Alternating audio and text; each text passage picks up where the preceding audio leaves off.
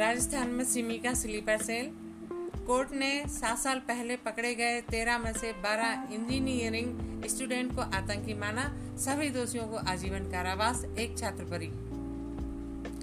जयपुर की जिला अदालत ने मंगलवार को सिमी के तेरह सदस्यों में से बारह को आतंकी करार दिया और उन्हें आजीवन कारावास की सजा सुनाई।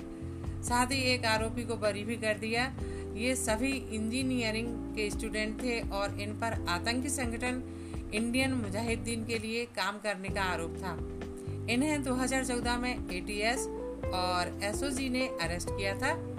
आतंकी करार दिए गए स्टूडेंट में से छह सीकर के, तीन जोधपुर के, एक एक जयपुर और पाली के और एक बिहार के गया का है। जिस स्टूडेंट को बरी किया गया, वह जोधपुर का रहने वाला है।